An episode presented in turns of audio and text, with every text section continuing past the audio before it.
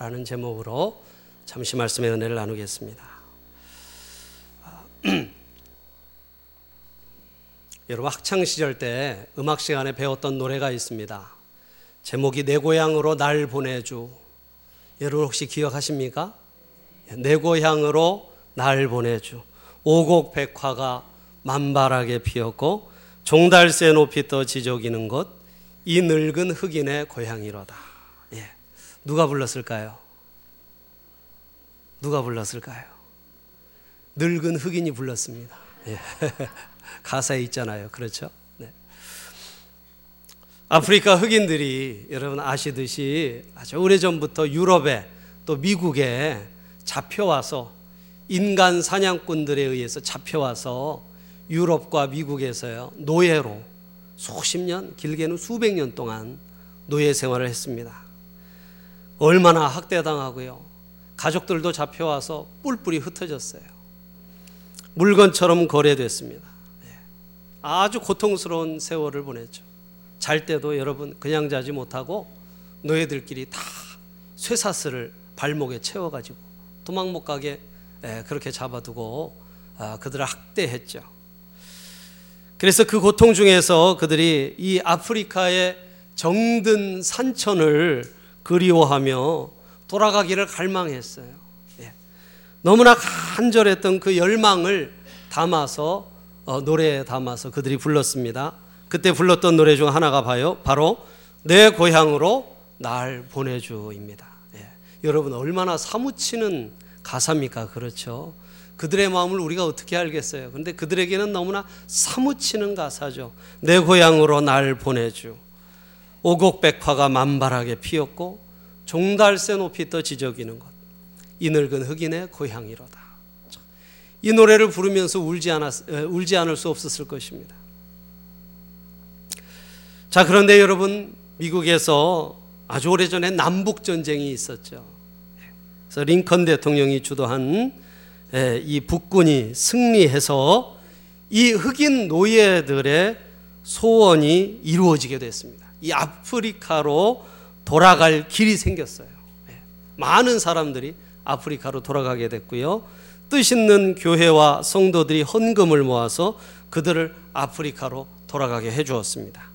땅을 사서 나라를 세우게 해준 경우도 있어요. 아프리카에 가보면 라이베리아라는 나라가 있는데 예, 이 흑인들을 이주시키고 그들의 예, 자유로운 땅이다 해서 세워준 그 나라입니다. 라이베리아. 예. 그들을 태운 배가 아프리카로 방향을 잡고 대서양을 건널 때 그들은 아마 갑판에서 울었을 거예요. 너무나 감격한 나머지 그렇죠. 자 그런데 여러분 아프리카로 돌아간 어, 그 흑인들은 어떻게 되었을까요? 돌아간 후에 행복했을까요? 여러분 그렇지 않습니다. 여러분 라이베리아라는 나라는요. 아, 뭐 국민의 절반 이상이 굶주립니다. 예. 아시는 것처럼 그뿐만이 아니라 아시아 전체, 아프리카 전체가 아직도 극심한 고통의 대륙으로 남아 있는 것을 우리가 알 수 있습니다. 사막은 점점 넓어지고 있고요. 기근에 허덕이고 있습니다. 에이즈가 창궐하고 또 독재 정권 아래 신음하고 유랑민이 넘쳐나고요. 얼마나 전쟁은 많은지요. 그래서 난민촌에서 죽어가는 사람들이 너무나 많습니다. 그래서 여러분 아프리카로 선교여행 한 번씩 다녀오신 분들은요. 365일이 아, 항상 감사할 수 있다는 거예요. 우리나라에서는. 예. 물도 없습니다. 여러분 많이 보시죠. 물도 없어서 흙탕물 같은 걸 길어서 마시잖아요. 먹으면 죽는데. 목이 마르니까 할 수 없이 흙탕물을 길어다 먹는 거예요. 여러분, 그들은 돌아왔지만, 그렇게 꿈에 그리던 아프리카로 돌아왔지만, 여전히 불행한 사람들로 살고 있습니다. 여러분, 오늘 우리가 스가랴서를 읽었는데요. 예. 스가랴, 좀 발음이 어렵, 어렵죠? 예. 이 스가랴의 아버지는 이름이 더 어렵습니다. 베레갸. 예. 몇 번씩 읽어도 입에 잘 붙지가 않습니다.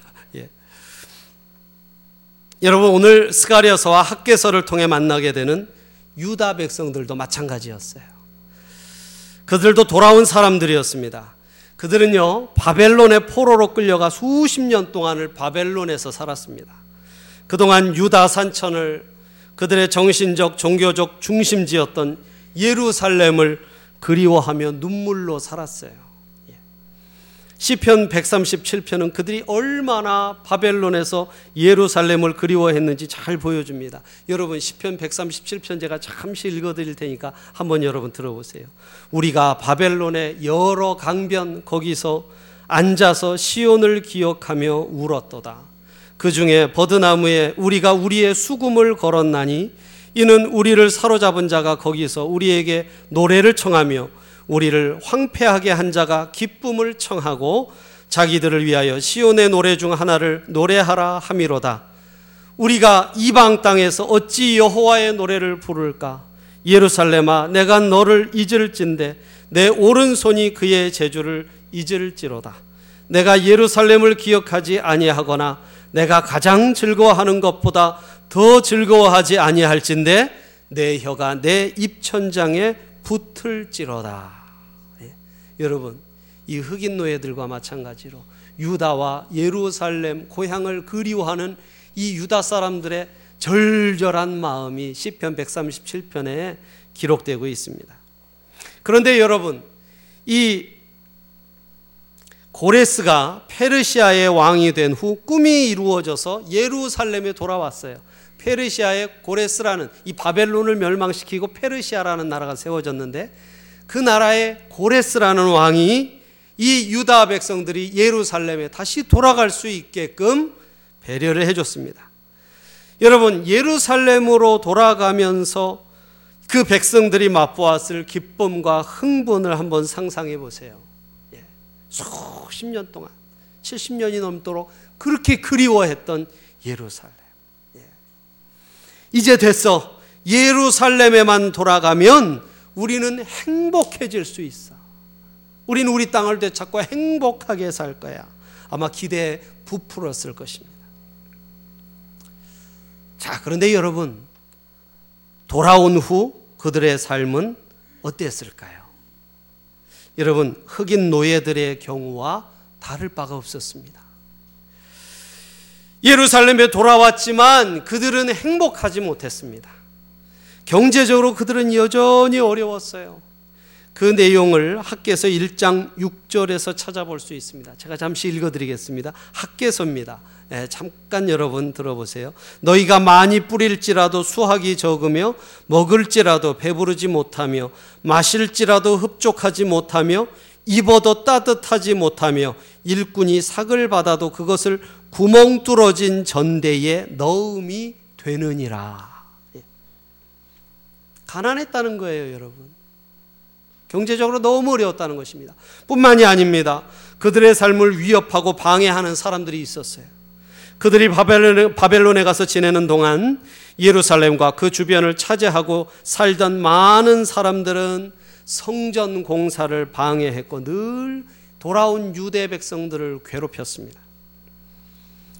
이처럼 그렇게 사모하던 예루살렘에 왔건만 행복하지 않으니까요.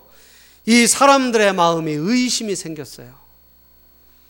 과연 우리가 그렇게 그리던 예루살렘이 과연 행복의 땅인가? 우리가 여기서 평안할 수 있는가? 예루살렘에 돌아온 것이 잘한 것인가? 네, 회의하게 됐습니다. 여러분 오늘 말씀은 오늘 우리가 읽은 스가랴서 1장 1절로 6절 말씀은 바로 이런 상황에서 하나님께서 주신 말씀이에요. 스가랴를 통해 이 말씀이 임한 것은 주전 520년 경입니다. 학개 선지자에게는 이보다 두 달 전에 말씀이 임했어요. 그러니까 하나님께서 이 예루살렘으로 돌아온 유다 백성들이 행복할 줄 알았는데 행복하지 못한 삶을 바라보면서 의심이 마음속에 가득하고 아, 왜 이럴까 고민하고 있을 때 하나님께서 학계와 스가랴 선지자를 통해 두 달 간격을 두 달 간격을 가지고 거의 비슷하고 동일한 말씀을 유대 백성들에게 주시고 계신 것입니다. 뭔가 중요한 말씀을 하시고자 하신 것이죠. 두 달 간격으로 두 명의 선지자에 의해서 말씀하셨습니다. 하나님께서 이들을 통해 전해주신 말씀의 핵심이 무엇일까요? 그것은 예루살렘은 결코 행복의 보증수표가 될 수 없다는 것입니다. 예루살렘은 행복하기 위한 보증 수표가 아니라는 거예요. 하나님이 주신 말씀이 그거였습니다. 여러분, 유다 백성들이 얼마나 놀랐겠어요. 오매불망, 수십 년 동안 갈망하던 그 땅이었는데 그 땅은 너희들에게 행복의 땅이 아니야 하고 하나님 말씀하시는 거예요. 그러면서 증거를 보여주십니다. 그 증거란 다름 아닌 그들의 부모와 조상들이었어요. 여러분 알다시피 그들의 부모와 조상들도 이 예루살렘에 살았습니다. 예루살렘은 본래 그들의 부모들의 땅이었죠. 조상들의 땅이었습니다. 그러나 여러분 어떻습니까? 그 부모들 조상들이 예루살렘에서 행복하고 번성했나요? 그렇지 못했죠. 여러분 거기서 살다가 유다라는 나라조차 보존하지 못하고 멸망했습니다. 그래서 그 후손들이 바벨론으로 끌려가게 된 것이죠. 그러면서 하나님 말씀하시는 거예요. 예루살렘이 결코 행복을 가져오지 못한다. 너희들이 바라고 꿈꾸던 예루살렘의 한계가 바로 여기야. 라고 말씀해 주시는 거예요. 예루살렘의 한계입니다. 예루살렘은 거기만 돌아가면 행복할 줄 알았지만 예루살렘은 행복의 보증수표가 아니었다는 거예요. 여러분, 오늘날도 많은 사람들이 예루살렘의 신기루를 꿈꾸고 있습니다. 많은 사람들이요, 예루살렘에 도착하기만 하면 이라고 생각합니다. 사실 여러분, 우리의 신앙의 삶의 가장 큰 문제가 이게 바로 아닐까 생각해요. 여러분, 요즘 사람들이 도착하기 꿈꾸는 예루살렘은 무엇일까요? 어디일까요? 여러분, 우리 사회에서는 아직도요, 많은 사람들에게 학벌이 예루살렘이 되고 있습니다. 명문대학을 들어가기만 하면, 그렇죠. 또 이 명문대학을 졸업하기만 하면, 예. 그래서 여러분, 우리나라 유치원에는요, 유치원에 들어가, 요새 유치원을 추첨해서 들어가잖아요. 그죠? 유치원 수가 모질러 가지고요. 세상에 사람들이 추첨해서 추첨해서 떨어지면 유치원 못 갑니다. 예? 한 3만 명의 아이들이 놀아야 된대요. 사실 그게 정상인데 말이죠. 그렇죠. 근데 여러분 유치원을 왜 꼭 가려고 하냐면 유치원부터서 여러분 한글을 떼고 알파벳을 떼야 학교에 들어가서 안 떨어집니다. 요새 초등학교 1학년들 여러분 한글 안 가르쳐 줘요. A, B, C, D 안 가르쳐 줍니다. 다 유치원에서 떼고 갑니다. 요새 그런 시대예요. 유치원에 특목고반, 특목고반, 자사고반 이런 반이 다 있어요, 여러분. 유치원에 앞으로 아이를 자사고에 보내실 겁니까? 특목고에 보내실 겁니까? 고르라고 그래요. 여러분 요사이 유치원이 그래요. 왜요? 학벌 때문에. 학벌 때문에. 또 요사이 여러분 이제 대통령 선거가 다가오고 있지 않습니까? 어떤 사람들은 그렇게 생각할 거예요. 당선만 된다면. 그렇죠. 내가 당선되지 않아도 그 사람이 당선만 되면. 또 어떤 이들은 돈이 예루살림이기도 합니다. 언젠가 여러분 노후에 남부럽게 살 남부럽지 않게 살려면 최소 10억이 있어야 한다는 말이 돌았어요. 그래서 어, 뭐 50대 전까지 10억 모으기 이런 책들이 굉장히 유행했습니다. 아마 읽어보신 분들도 계실 거예요. 또 혹은 어떤 사람과의 관계가 성사되면 행복할 것이라고 생각합니다. 저 남자와 또는 저 여자와 결혼하기만 한다면 생각합니다. 그러나 여러분 과연 이런 예루살렘이 진정한 축복을 가져다 주고 있나요, 여러분? 어떠십니까? 이런 예루살렘들이 우리에게 정말 행복을 가져다 줍니까? 현실을 보면 많은 사람들이 각고의 노력 끝에 자신들이 꿈꾸던 이런 예루살렘에 도착합니다. 그러나 성공한 것처럼 보이는 그 후에 오히려 예루살렘에서 더 크게 좌절하고 불행해하는 모습들을 우리는 많이 볼 수 있어요. 음, 좀 오래된 일이긴 합니다만 세계적인 프랑스 요리사였던 베르나르 르와조라는 사람이 있었어요. 아주 굉장히 유명한 요리사였습니다. 근데 아, 2003년도 2월 26일에 엽총으로 자살했습니다. 그의 자살 소식이 정규 뉴스 시간에 대대적으로 보도되었고 며칠 후에는요 특집 다큐멘터리가 방송, 방송될 정도로 그는 명성이 있던 사람이었습니다. 이런 그가 왜 자살했을까요? 아, 그는 식당을 운영하고 있었는데요. 그의 식당은 세계적인 식당 안내서인 기드 미슐랭이라는 어, 이 식당 안내서가 있대요, 여러분.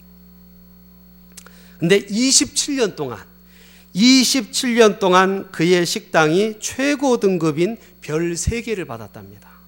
별 3개. 대단한 기록이래요. 예.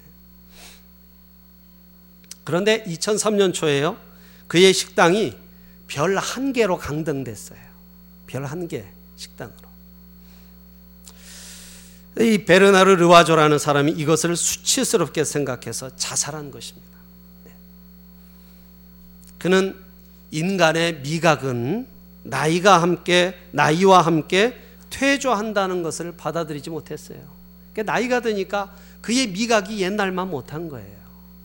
그래서 어쩔 수 없이 강등될 수밖에 없었어요. 여러분, 세상의 모든 일이 그렇지 않습니까? 정상에 올라가면 내려오는 날이 반드시 있죠. 그가 그동안 얼마나 노심초사하면서 살아왔는지를 짐작할 수 있습니다. 여러분, 명예는 그를 자유롭게 한 것이 아니라 오히려 그를, 오히려 그의 목을 조이는 족쇄였어요. 또 여러분, 재산은 어떻습니까? 재산도 허망한 예루살렘 일대가 많은 것 같아요. 그렇죠?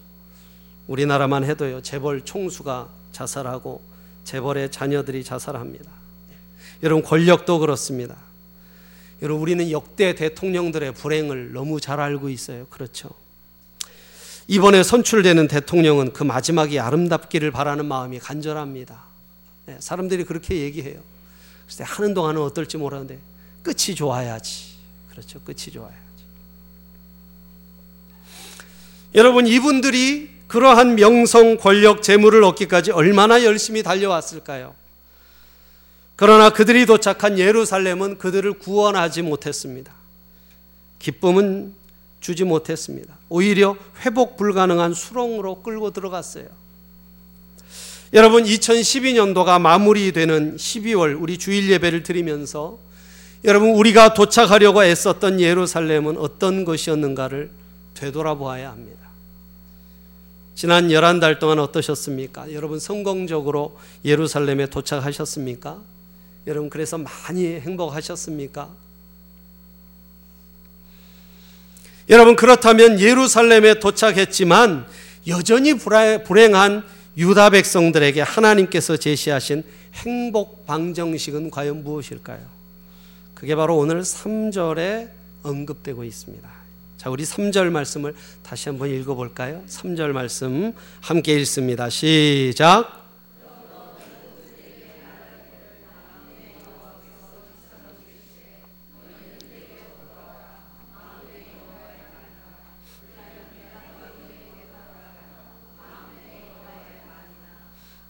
아멘. 여러분 아멘이십니까? 아멘. 하나님께서는요. 내게로 돌아오라고 말씀하십니다. 무슨 뜻일까요? 예루살렘의 행복을 가져다 주는 게 아니야. 예루살렘에 대한 환상을 버려라. 그건 신기루와 같은 것이다. 진정한 행복은 나 여호와가 준다. 그러니 내게로 오라. 너희들은 바벨론에서 예루살렘으로 돌아왔지만 그것으로는 부족하다. 또 하나의 돌아옴이 필요한 것입니다. 내게로 돌아오라. 한번 따라하시죠. 내게로 돌아오라. 여러분 이것이 바로 하나님 말씀입니다. 성도 여러분 참된 축복의 삶은 하나님 품에 있는 것을 믿으시기를 바랍니다. 하나님의 품에 있으면 어디든지 행복합니다. 여러분 다니엘 보세요. 다니엘도 포로로 끌려갔습니다. 더구나 그는 예루살렘으로 돌아오지 못했어요. 계속 바벨론 땅에 살았습니다. 그러나 그는 거기서 하나님의 놀라운 복을 받았고 하나님의 놀라운 기적을 보았고 행복했고 번성했고 이름을 천하에 떨쳤습니다. 에스더와 모르드게도 그러했습니다. 그들도 예루살렘이 아닌 바벨론 땅에, 땅에 살았지만 행복했습니다. 여러분 그러므로 중요한 것은요. 바벨론인가 예루살렘인가 하는 문제가 아닙니다. 정말 중요한 것은 하나님께로 돌아가 우리가 내가 하나님 품에 있는가 하는 것입니다. 하나님을 떠나면 예루살렘 한복판에서도 불행합니다. 유다 백성들의 조상이 예루살렘에 살았음에도 불구하고 멸망한 이유는 하나님을 떠났기 때문입니다. 여러분 사절을 한번 보실까요? 4절 말씀 한번 읽어보겠습니다. 4절 시작. 너희 조상들을 본받지 말라. 옛적 선지자들이 그들에게 외쳐 이르되 망군의 여호와께서 이같이 말씀하시기를 너희가 악한 길 악한 행위를 떠나서 돌아오라 하셨다 하나 그들이 듣지 아니하고 내게 귀를 기울이지 아니하였느니라 여호와의 말이니라 아멘. 그들은 하나님 말씀을 거부했습니다. 돌아오라, 돌아오라 말씀하는 주님의 그 음성 거부했어요. 끝까지 거부했어요. 하나님께로 돌아가지 않았습니다. 그리하여 예루살렘 한복판에서 멸망하는 것입니다. 여러분, 하나님을 떠난 사람의 불행을 단적으로 보여주는 예가 있어요. 제가 이전에도 한번 소개를 했는데 이 세상에서 명예로 말한다면 여러분 노벨상의 명예를 능가하는 것은 없을 것입니다. 그렇죠? 예. 그런데 1961년 한 노벨상 수상자가 또 자살했어요. 그는 1954년에 노벨 문학상을 받은 유명한 소설가였습니다. 이름이 어네스트 해밍웨이였어요. 그는 유서에 이렇게 썼습니다. 자살하기 전에 유서에다가 이렇게 썼어요. 나는 전류가 그치고 필라멘트가 끊어진 전구처럼 고독하다. 참 소설가다운 유서입니다. 그죠? 아, 이걸 딱 읽으니까요. 저도 막 외롭고 적막해지는 것 여러분, 그의 심령이 얼마나 절절하게 표현되고 있습니까? 그죠? 왜 이렇게 되었을까요? 여러분, 그는 본래 아주 독실한 신앙인의 가정에서 태어났습니다. 그의 조부는 세계적인 부흥사였던 무디 선생과 아주 가까웠어요. 함께 사역하던 사람이었습니다. 그의 아버지는 의료 선교사의 꿈을 평생 버리지 못했던 경건한 사람이었습니다. 해밍웨이도 주일학교 때 성가대로 찬양을 부르는 소년이었어요. 그러나 그가 신앙에서 이탈하기 시작했을 때부터 그의 삶은 망가져 갔습니다. 아주 세속적이고 쾌락을 추구하는 삶을 살았어요. 주어진 재능으로 어, 유명해지고 노벨상까지 탔지만 그는 제멋대로 사는 사람이 되었고 자살로 인생을 끝내고 말았습니다. 여러분 반면에 또 한 사람의 노벨상 수상자가 있습니다. 그는 1970년에 노벨 문학상을 받았고 지난 2008년에 세상을 떠난 알렉산드르 솔제니친이란 사람이에요. 그는 스탈린 치하에서 철저한 공산주의자로 살았습니다. 공산주의는 그에게 예루살렘이었습니다. 공산주의가 세상을 구원할 거라고 생각했어요. 공산주의가 세상에 행복을 가져온 것이라고 확고하게 믿었고 장교로 전쟁에 나가서 공산주의를 위해 싸우기도 했습니다. 그러나 여러분 수용소에서 고통을 받으면서 그는 공산주의라는 예루살렘이 결코 행복을 가져올 수 없음을 깨닫게 됩니다. 결국 그는 또 하나의 돌아옴을 시도하여서 시도하여 하나님께로 돌아갔고 그 품에 안겼습니다. 후에 그는 이렇게 고백했어요. 나는 마르크스주의자여 레닌주의자로서 확고한 신념을 가지고 있다고 생각해왔다. 그러나 수용소에서 신념은 견고한 토대를 잃었고 논쟁을 견디어낼 만한 힘을 잃어갔다. 그는요 수용소에서 자신을 치료하면 죽을 수도 있는 아, 그런 상황에서 한 독실한 기독교인 의사가요 자기의 목숨을 걸고 솔제니친을 살림으로 신앙을 얻게 됐습니다. 그러나 하나님의 품에서 비로소 안식을 누렸습니다. 1983년 소련에서 종교를 부활시킨 개척자로 인정되어 그는 종교계의 노벨상이라 불리는 템플턴상을 수상하였습니다. 그는 템플턴상 수상 연설에서 이렇게 말했어요. 우리 민족 6천만을 이 러시아 민족을 말하는 거죠. 우리 민족 6천만을 삼켜버렸던 파괴적인 혁명의 주 원인은 가능한 대로 간략하게 설명해 달라고 내게 요청한다면 이 말은 반복하는 것보다 더, 정확, 더 정확한 설명은 없을 것입니다. 인간이 하나님을 잊어버렸습니다. 이것이 이 모든 일이 일어나게 된 이유입니다. 여러분, 솔제니친의 고백이었습니다. 여러분의 해밍웨이는 하나님을 떠남으로 불행해졌고 자살했습니다. 반면에 솔제니치는 하나님의 품으로 귀환함으로 돌아옴으로 평안을 맛보았습니다. 여러분 두 사람이 얼마나 대조적입니까? 사랑하는 성도 여러분, 이 아침에 우리가 함께 기억할 수 있기를 바랍니다. 참 행복은 예루살렘이 보장하는 것이 아닙니다. 하나님께서 그것을 주십니다. 할렐루야. 여러분, 저와 여러분은 오늘 어디쯤 있을까요? 여러분, 스가랴와 학계가 말씀을 전할 당시에 유다 백성들은 아마 우리들과 비슷했다고 생각합니다. 그들은요, 유대 땅으로 돌아와서 예루살렘으로 돌아와서 하나님 앞에 성전을 건축해서 세우고 온전한 믿음의 삶을 살아가고자 결심하고 있었어요. 그들은 하나님을 떠난 것은 아니었습니다. 그러나 조금 힘들어지자 성전 공사를 중단하여 방치했습니다. 하나님을 떠난 것은 아니지만 하나님 품에 깊이 안기지도 못했어요. 그들은 어중간한 입장에 있었습니다. 하나님께로 달려가다가 웬일인지 중간에 멈춰 섰습니다. 하나님을 사랑하다가 중단한 사람, 하나님을 사랑하다가 떠난 사람이었습니다. 여러분, 우리도 어중간한 입장에 서 있을 때가 얼마나 많습니까? 사실 여러분, 현대 크리스찬들은요, 참 어중간한 경계에 살고 있는 때가 참 많이 있습니다. 여러분, 이 추운 날, 오늘 영하 13도입니다. 여러분, 참 많이 추우셨죠? 예. 근데 이 추운 날, 주님 앞에 예배 드리러 나오신 것을 보면, 아, 하나님 얼마나 대견해 하실까. 할렐루야. 예. 근데 여러분, 마음도 같이 와 계신가요? 예. 성가대만 아멘 하시네요. 마음도 같이 와 계시면 아멘 하시길 바랍니다. 여러분, 한 가지 더.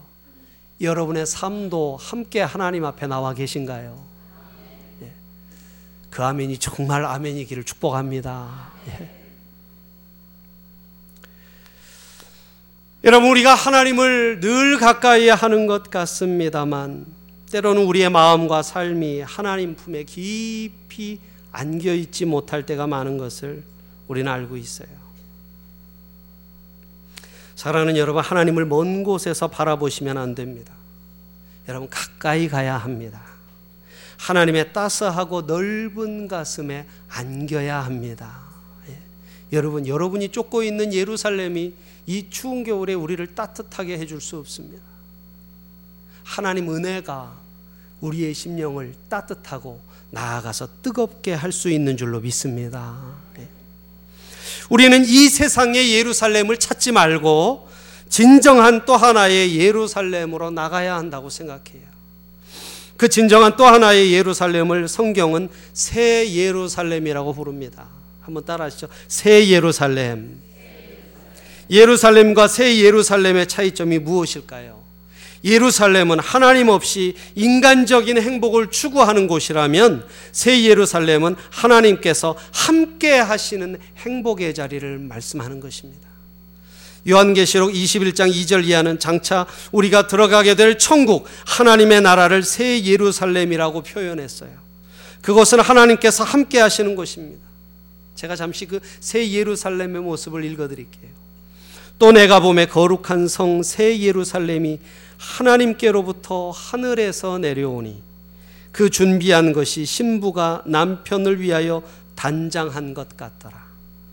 내가 들으니 보좌에서 큰 음성이 나, 큰 음성이 나서 이르되 보라 하나님의 장막이 사람들과 함께 있음에 하나님이 그들과 함께 계시리니 그들은 하나님의 백성이 되고 하나님은 친히 그들과 함께 계셔서 모든 눈물을 그 눈에서 닦아 주시니 다시는 사망이 없고 애통하는 것이나 곡하는 것이나 아픈 것이 다시 있지 아니하리니 처음 것들이 다 지나갔음이로라.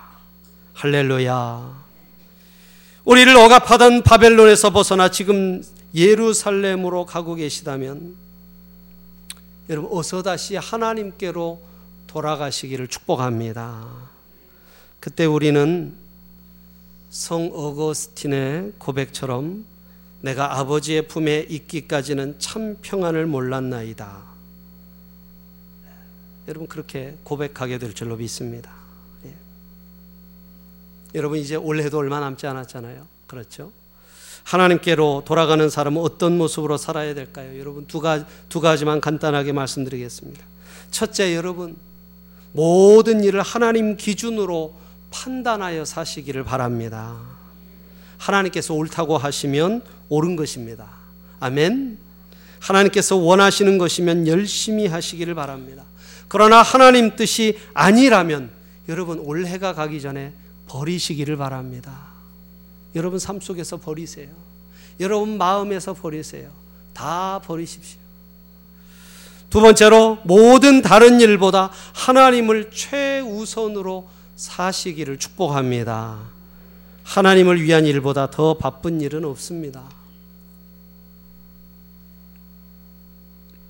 여러분 2012년도 마지막이 이렇게 급하게 닥친 것처럼 우리 주님의 오심도 이것보다 더 급박하게 우리 삶에 닥칠 거예요. 하나님을 위한 일보다 더 바쁜 일은 없습니다. 그리고 하나님을 위한 일이 곧 우리 자신을 복되게 하는 최고의 일이라는 것을 여러분 기억하시기를 바랍니다. 열한 달 동안 우리를 사로잡았던 예루살렘을 떠나서 이제 하나님께로 돌아가고자 하는 마음으로 여러분 12월을 우리가 함께 살 수 있기를 원합니다. 예, 우리가 하나님께로 나아갈 때 하나님께서도 우리에게로 마주 나오십니다. 아니 정확히 말하면 이미 와 계시죠. 주님은 이미 우리 가운데 와 계세요. 하나님께서 벌써 2000년 전에 예수님을 이 땅에 보내셨습니다. 세상에 오신 예수님께서는 사람들을 당신께로 부르셨습니다. 제자들을 부르셨어요. 가까이 오라고 하셨습니다. 탄생하신 예수님을 맞이하는 마음은 그분께로 가까이 가는 마음이에요. 이 마지막 달 12월 성탄의 달을 정말로 주님께로 우리의 몸과 마음과 삶이 다 나아가는 그런 모습으로 우리가 살기를 원합니다. 여러분, 그래서 우리 주님만이 주실 수 있는 안식과 평안과 진정한 기쁨과 놀라운 축복이 저와 여러분의 삶에 충만할 수 있기를 예수님의 이름으로 축복합니다. 축복합니다. 기도하겠습니다.